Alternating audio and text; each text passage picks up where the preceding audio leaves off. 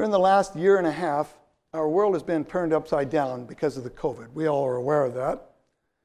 It's interrupted the way we do church.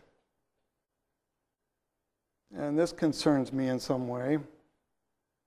I pray that this pandemic has improved your relationship with God and not separated you from Him.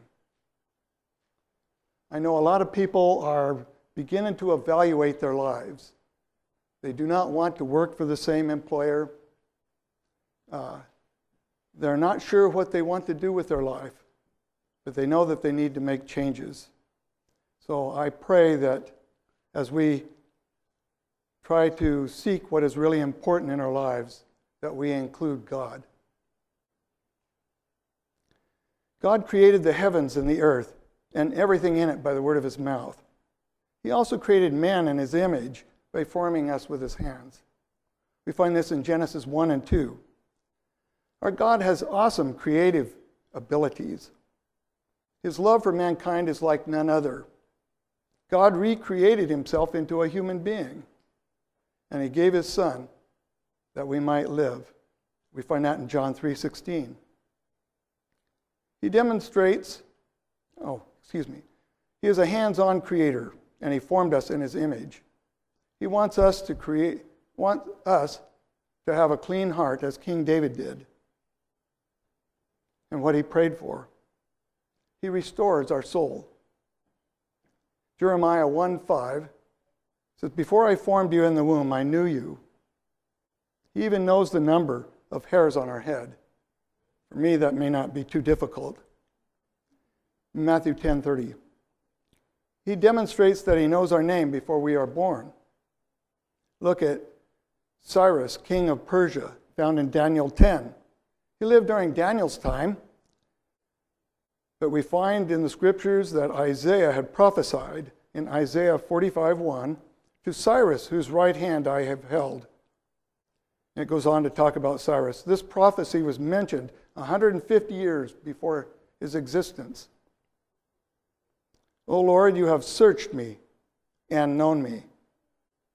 You know my sitting down and my rising up. This is found in Psalms 139, 1 through 4, if you wish to turn there. You understand my thought afar off. You comprehend my path and my lying down, and are acquainted with all my ways. For there is not a word on my tongue, but behold, O Lord, you know it altogether. He knows our needs before we even ask for them. He knows you and me intimately. He still wants to hear from us, though. He still wants that personal relationship. In 1976, we had a member of the Woodland Seventh Adventist Church in Washington State, not California. The lady's name was Norma. She kept trying to convince us to join the Woodland Church and for me to become a youth leader. We had been church hopping. Have you ever done that? We had four churches in which we hopped around to, and you know, parents' churches, church in our in the city we lived in, and one uh, near uh, near there. We lived in Vancouver, Washington back then. Well, we told Norma that we would pray about it, whether or not we would join the church. My problem with that whole idea was I didn't want to commute to church. I had already commuted to work and I was tired of commuting. But we placed the house on the market to sell. We told Norma that we would pray about it. And we told her if the house sells in 90 days, that we would move our membership. Well, nothing happened. 89 days went by. We hadn't heard a thing. Well, on the 89th day, we decided that we were going about it all wrong. We asked to transfer our membership on the 89th day because it was the right thing to do. The 90th day, we had two families, two families that uh, started bidding for our house. They were trying to outbid each other. The house sold on the 90th day. God had closed the door on that chapter of our life. and open a door to Woodland, Washington. My wife quit her job, her government job, and raised our special needs daughter at home, Laura. She hasn't been able to attend church here because she's been in lockdown and uh, is unable to uh, be with people that have not been vaccinated. She is autistic and developmentally challenged. Well, originally, uh, when Gwen decided to quit her job, uh, I didn't like it. It was against my will because we, we owed more in bills, in debt, than what we had in income coming in. And I, I was a firm believer that I should pay my bills.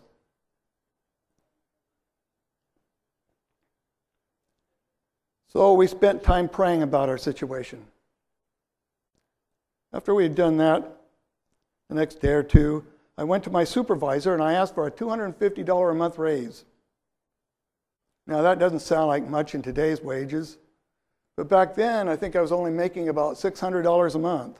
So $250 a month was a lot. Well, my supervisor came back to me two or three days later and he said, I have both good news and bad news for you. Which do you want to hear first? So, How about the good news? So he said, uh, Well, the good news is you, you get to receive $125 now, effective immediately. In fact, it's retroactive.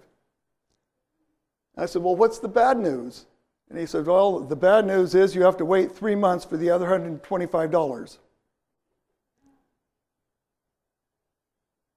Again, uh, the following year, I asked for another $250, and I received it. You know, we never missed a payment. In fact, we're able to pay bills as they came due. In fact, some of them, when they came due, we were able to come up with a total amount so we could pay the bill off. God was really good to us. We even received money we weren't expecting. We owned an old Volkswagen Beetle, a 1960 Beetle. It would break down every single time we took it out on the road. We ended up pushing it most of the time.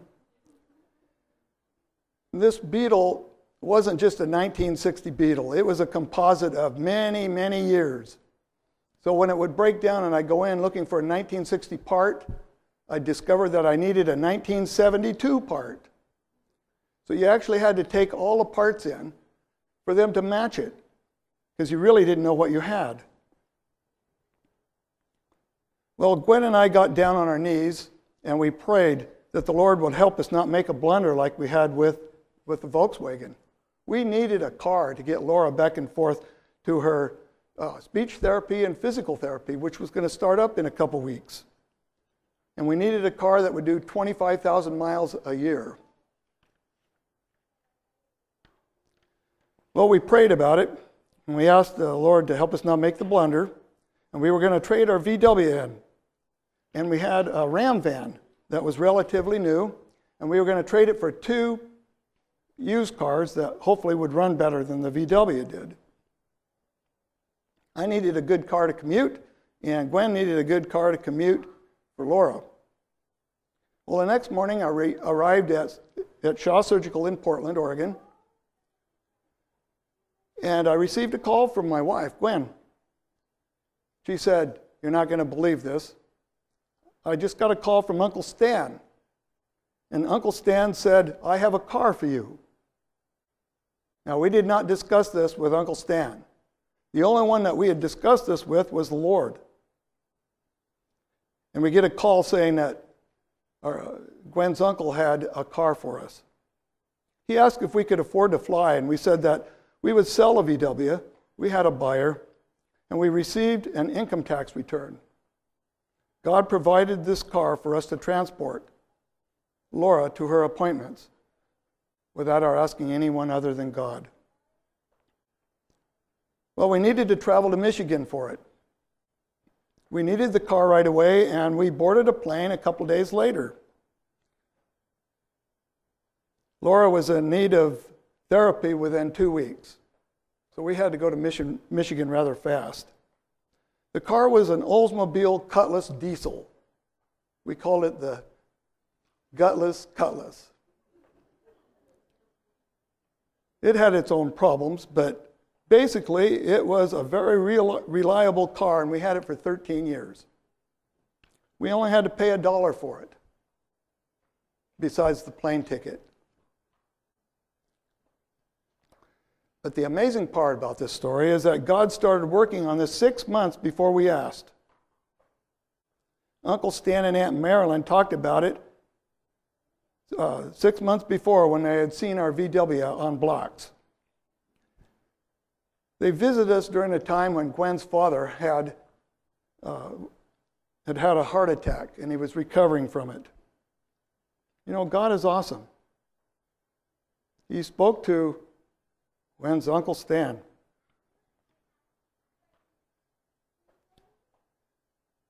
During the winter of 1983 and 84, I would jog down our country road.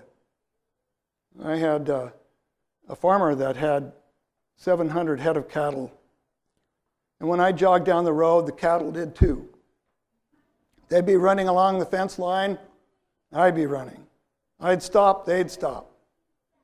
I go to touch them, they'd shy away. I go to run again, they'd take off again, follow me.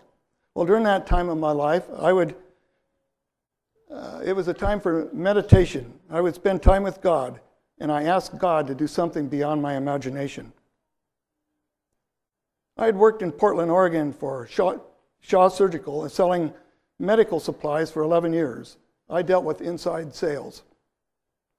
I would augment our income by painting houses, commercial buildings, and was given a custodial business from Norma. I was actually getting kind of tired. Well, I was one of three people trying to hold on to the accounts for Shaw Surgical in Portland. The company had been sold to a real estate company because Mr. Shaw had passed away, and his wife, who was 88 years old, was ill and she could not run the company, so she sold controlling interest to a real estate company.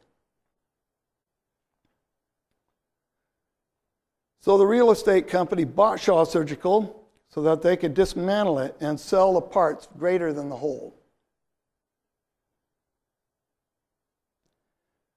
They dismantled the company very rapidly. Everyone that, uh, at work that was tired of seeing what was going on decided they would apply for a job with the competition. They'd get a job.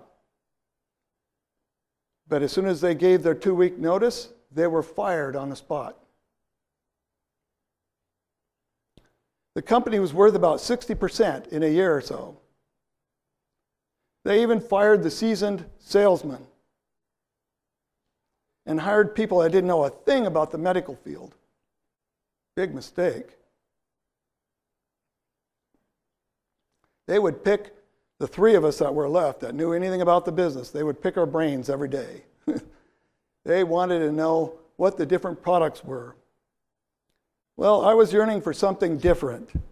Our needs had changed.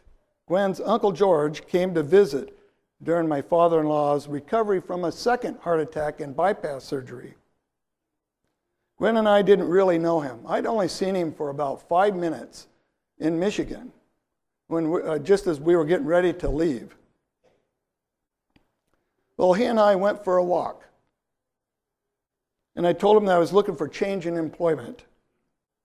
I didn't realize that my talk with him would be like an interview. Very unusual conversation, so please forgive me for what I'm about to say. he asked me if I would work in a condom factory. my mouth kind of dropped, dropped open. I said, Well, yes. I didn't tell him that I'd already sold them as medical supplies. He was a medical director for the Lawrence Livermore National Laboratory. I'd never heard of the National Lab. He asked his secretary to send me job openings for the lab and to apply on jobs that I found interesting. So in April of 84, I received a call for an interview for an administrative position for the Health Services Department at the Livermore Lab.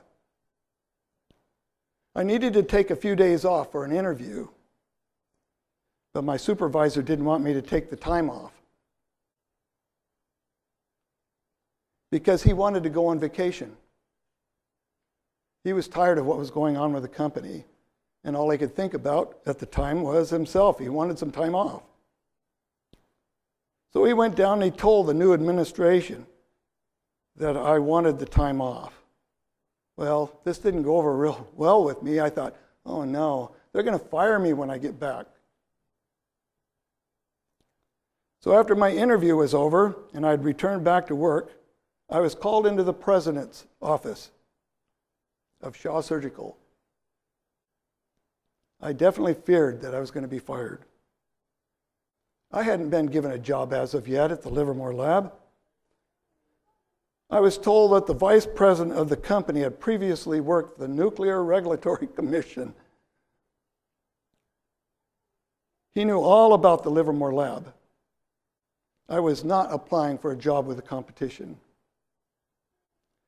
The two of them told me that I was welcome to stay working with them as long as I wanted. I told them I wasn't sure if I'd done well in the interview, and they told me not to sell myself short. I had been treated differently than everyone else. During the interview at Livermore, I was told that Uncle George would not interview me. He was worried about nepotism.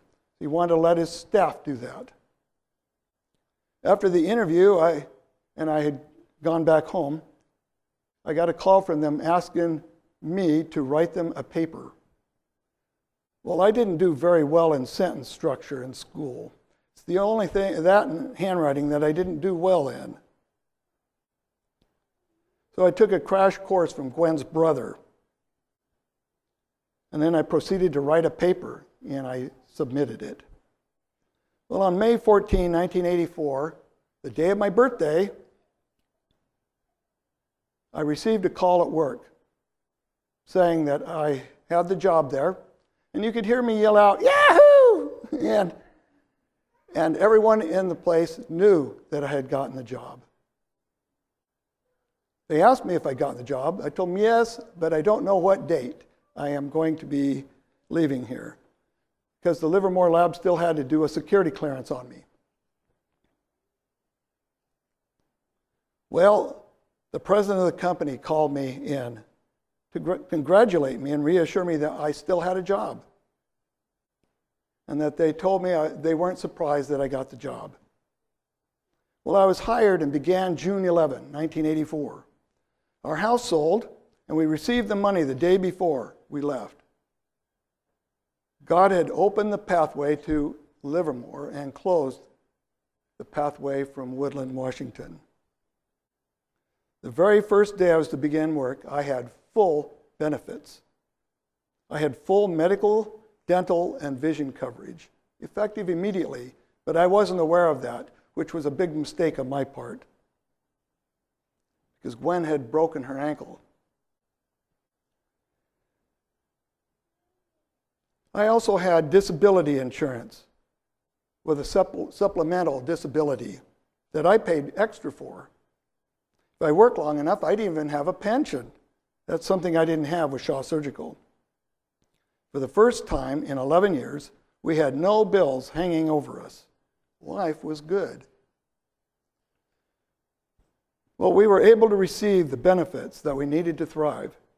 At that time, California was ahead of the other states for social services, and we managed to get plugged into what's known as Valley Mountain Regional Center. So they have regional centers here in California, and that was a big help for us with uh, providing services for Laura. Well, we began attending church at Livermore. All motels and hotels were booked solid. There was three events going on in the area. There was a fair, there's racetracks over by Tracy, and they were having races there. And they also had a rodeo going on, and all the hotels and motels were all booked solid. We had a house that we were going to rent, but it wasn't available to us for a month. We'd gotten called in sooner than expected. So we needed a place to stay. So I went to, we went to the Livermore Church and we asked the pastor, there was a place that we could pitch our tent and that we would stay in that for a month. Well, the church members in Livermore thought we were transients, just passing through. They really didn't know what to think about us until they found out I had a job at the, the lab and uh, was receiving a stipend, but I didn't have anywhere to spend it. Amazing. Well, we were given permission to stay at the Livermore Elementary School, which wasn't very far from the lab at all. I put our tent up. It was very difficult to try to pound stakes into the hard ground there, solid clay and rock. It was like trying to pound it into solid concrete. Well, our tent did not stay up. It blew down several times during the week. So we didn't know what we were going to do. So Gwen decided to ask her grandparents if uh, we could get the use of their travel trailer. And so we, we got the use of it. They were reluctant about it. But we did get the use for three weeks. We stayed in the back of the school. They gave us the keys to the gymnasium so we could make phone calls, and keys to the bathroom, and some electricity. It was difficult to get clean. We didn't have showers. Gwen would have to pour water over me out in an open field. Had corn stalks all around us, though. Uh, it was hard to get the ring around my collar gone. Difficult. But you know, we still had a place to live.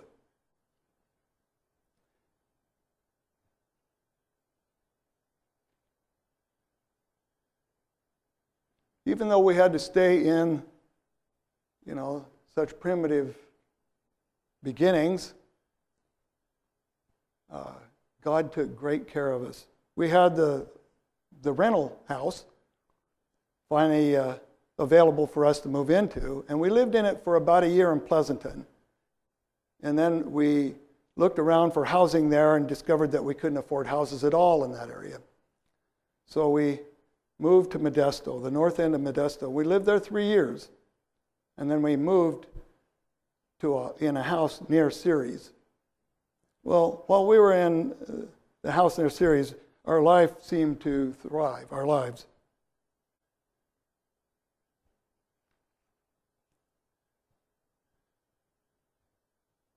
Laura had corneal transplants back then in both of her eyes. Her eyes were healing great when all of a sudden, uh, when she was watching the kids play basketball in the street, the, the ball bounced off the hoop and hit her in the face. And it caused acute glaucoma. And she lost the vision of her left eye.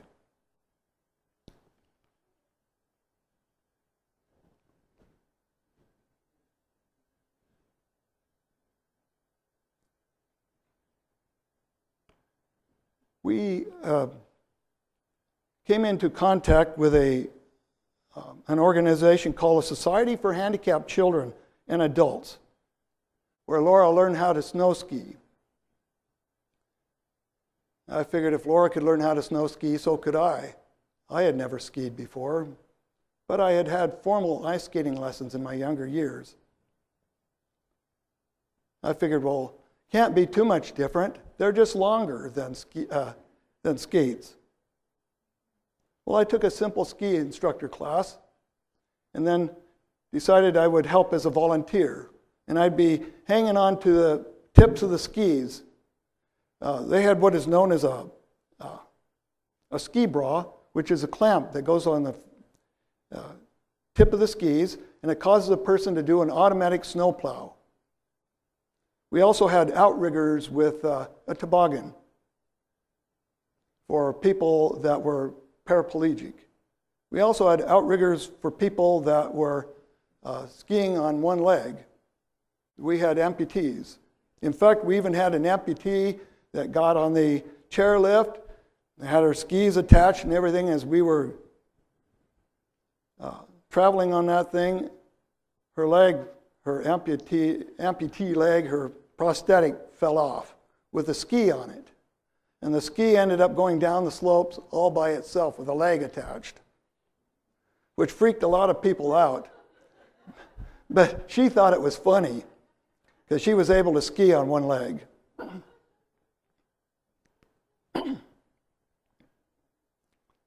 They also had a water skiing program. Laura would use a sit ski, and she was quite good. She was like the Rock of Gibraltar, never fell down. I tried it. All I'd do is drink muddy water. Um, I wasn't very good at that, but I could snow ski. And Gwen, she would take care of everybody. She was like the mother of the group. She would help serve lunches and that type of thing. And we did this for a number of years. So we were thankful that we were able to receive benefits like that.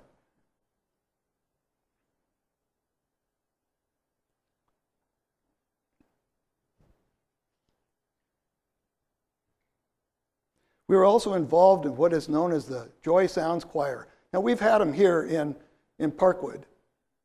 We've had them give their testimony and sing. It'll bring tears to your eyes. Well, they would travel from church to church, city to city, right around our local area here. And they would give their testimonies of what the Lord has done for them. We were able to be involved with that. Very heartwarming. And then we were also able to start a chapter of the Autism Society here in Modesto we became officers. It's not something I had ever, I never had training for it. I, I don't know. I didn't expect to be able to do anything like that with my life. Well, in 1994, I developed neurological problems.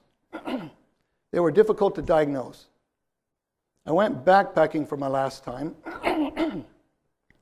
I would backpack a lot. I would get what I call backpacker's fever. If the sun would shine, I was ready to go out backpacking, which created a problem here in California. It seemed like the sun was always shining. So I went backpacking and had to wade across a stream just before we got to our destination. Icy cold water. I'm wading across, and it felt like I was wading through boiling water. It burned my legs and my feet. I could take a can of pop, a cold can of pop, and it would burn my hand. I'd have to throw it. I, I couldn't handle it. And I could dip my hand into tepid wa- uh, boiling water, and it felt tepid. It did not feel like it was boiling water. Very dangerous. I could burn myself without feeling it. so I had to spend a lot of time in prayer. I had doctors that didn't know what to look for. They were really confused as to what was going on with me. They sent me to Sacramento for a diagnosis of my problem. Uh, I was thankful the guy there had seen a case like mine before. And he discovered that I had a syrinx in my cervical spine, which is a, uh, like a little pocket that collected spinal fluid at C2. This caused pain and temperature crossover. I experienced change in temperature as pain. I was then sent to a neurosurgeon at Stanford.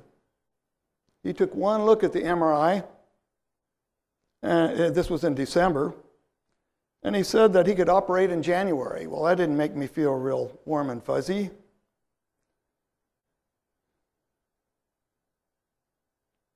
He said that if I didn't have the operation, there was a 98% chance of me dying or becoming uh, quadriplegic. And the chance of the operation wasn't much greater.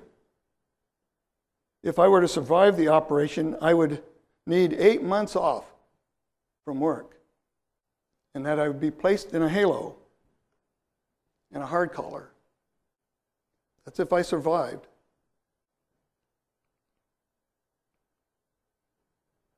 That's what I looked like back then, 1995. I had to wear that apparatus.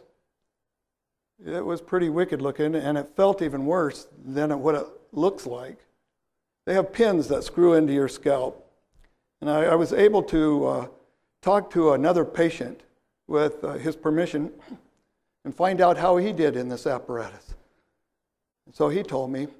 I was still reluctant. but after I'd been placed in it, I got home. I had to do physical therapy. they had taken the, my fibula from my left leg and they had placed it into my cervical spine. And they rebuilt my cervical spine from C3 through C7 using a fibula strut fusion. So they V notched each end of my bone and they placed it in my neck. So I would end up, I was gimping around. I could feel my leg more than I could the pain from my neck. Because my neck was in a halo and didn't move, because it was stable, that didn't hurt real bad.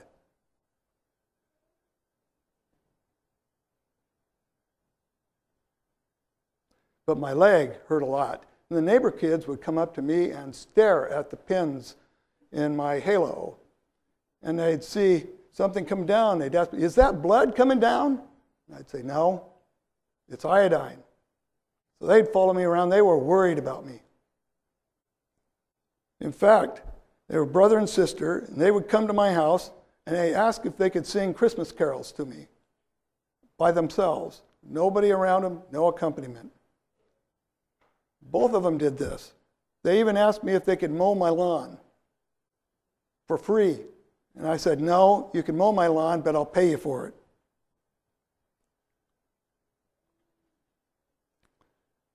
You know, it was a miracle that I had disability insurance at that time. I had paid extra for the disability insurance, uh, you know, for the supplement. And I was receiving more money than my take home pay would, would have been if I would continued working. Because I had paid for the supplemental, I didn't have to pay taxes on it. So my take home was actually more. God had really blessed us. He knew what we needed.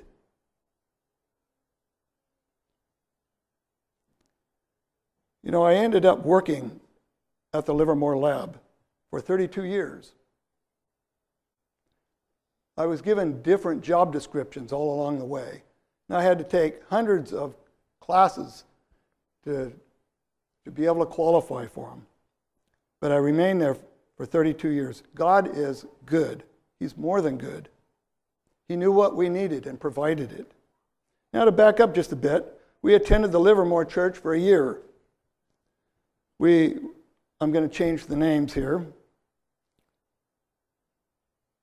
We met a family there that uh, were building a house in this area at the Livermore Church. Well, when we had moved to the house in Ceres, we moved right next door to these people's daughter. Life was interesting living next to Janet. It's a made up name. Well, we would witness Janet and her children trashing her husband's van they would, took a baseball bat and they were beating the windows in. They pulled all the wiring out of the van, out from under the dashboard. They even pulled the wiring from the engine. And they were beating the engine up with a baseball bat. They popped all four tires. well, of course, when her husband came home, I'm going to call him John, he was mad. They started fighting. They started beating on one another.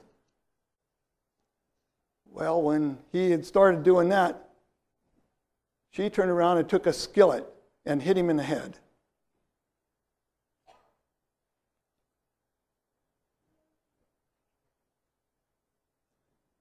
Well, Laura would sit in our front yard and talk with Janet. They would laugh and carry on, even though I'm going to say Janet had problems with drugs, and she would not like being around us sometimes, but she loved Laura. So she and Laura would sit down on the front lawn, and they'd be pulling weeds and laughing. When all of a sudden Laura would say, Your husband went to jail, huh? He's a bad man. And then they'd laugh about it, and she'd say, Yes, he did. And this would go on night after night. And Laura would say to her, You know, you need to go to church. She would say this over and over and over again. She said she was going to help out with the meetings in Ceres. Net, I can't remember if it's Net 97 or Net 98. She was going to help out. As far as I knew, she wasn't going to help at all, you know, but I was wrong. They would continue on every night, and Laura would say, You need to go to church. Well, it wasn't long, and Janet had uh, separated from her uh, husband, John.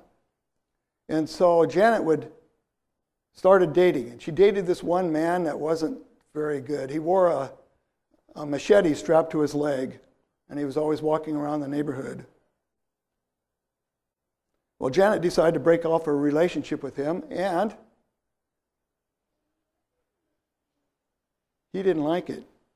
He would place black roses on her car every day with a note that was um, threatening her life.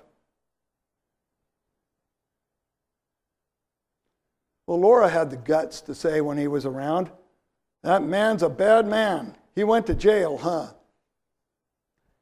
He would call her one to 200 times a day. She changed her phone number, and then after that, she uh, was hoping he would just leave her alone.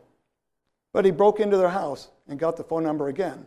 So she put a restraining order on him, and our neighborhood ended up having to capture him, turn him into the police. Well, while Laura was sitting in the front yard, pulling the weeds and saying, You need to go to church, she would say to her, You need to help out with, go to the meetings. I need to help out, is what she said. I need to help out with the meetings. She'd say this over and over and over again. Finally, one day, Janet said she would attend. She would take Laura. So she did so. And she was baptized. Now, I didn't believe Laura when she said she was going to help out with the meetings. But you know, Laura did help out with the meetings. I believe that if Laura can do all this,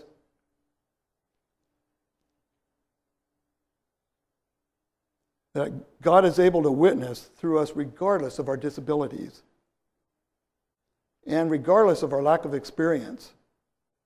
I believe that He can have even the stones cry out. So, how big is our God anyway? Can't measure Him. I know that uh, uh, when God is talking to Job, He says, Can you measure the mountains? Awesome words. God is more than able to watch out after every one of us.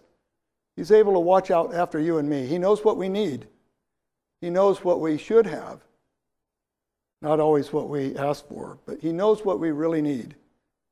He really wants our heart and to save us from our sins. We all have habits that we need to overcome. I can be bossy and overbearing at times, very stubborn. I do things I wish I'd never done, and I need help to overcome. I think we all fall into this category in some way or another. God is big enough to forgive us of our sins and to cleanse us from all unrighteousness. He forgave David. We studied that in the Sabbath school lesson the last couple of weeks. The horrific things that David did, and God forgave him. He's able to forgive us and give us victory. Now, that's something that we've seem to leave out of our lives. He will give us the power to overcome the sins in our life. Many times we over, will overcome them uh, because we're about ready to die from our sin. Otherwise, we would not. Although I had a grandfather that said, Well, my vice, it may be killing me, but I'm going to die anyway. So there are people like that, but most people are not like that.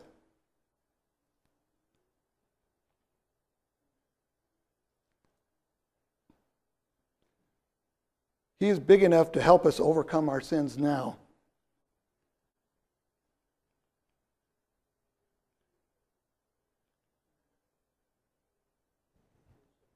Oops.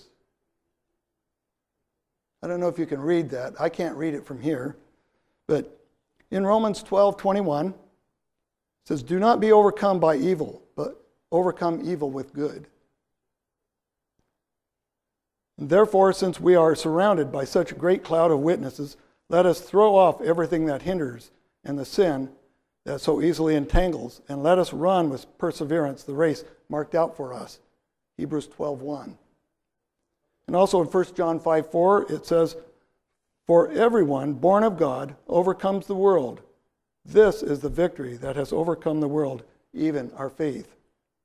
My question for all of us and to myself why wait? We need to step out in faith, allow God to overcome these sins for us through the power of the Spirit. Let us not deny the power of the gospel to overcome and show to the world around us that we serve a wonderful and powerful God who loves us and will transform us into his likeness. And then my prayer for us is to him that overcometh will I give the right to eat of the tree of life. It's found in Revelation 2 7 and Revelation 3.21. My prayer is that we will be able to eat of the tree of life together. Shall we bow our heads? Our gracious Heavenly Father, we're thankful that we could come here to worship you, give you praise for the things that you do the fact that you're a God is big enough that knows us and knows what we need and is able to answer prayer ahead of time and, to work on it in advance. You're a God who cares about what we do, what we say.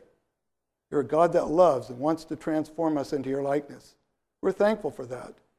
We ask that you be with us as we uh, go about our daily routine throughout the week. Help us to remember the relationship with you. Please help us to hold dear your love. In Jesus' name, amen.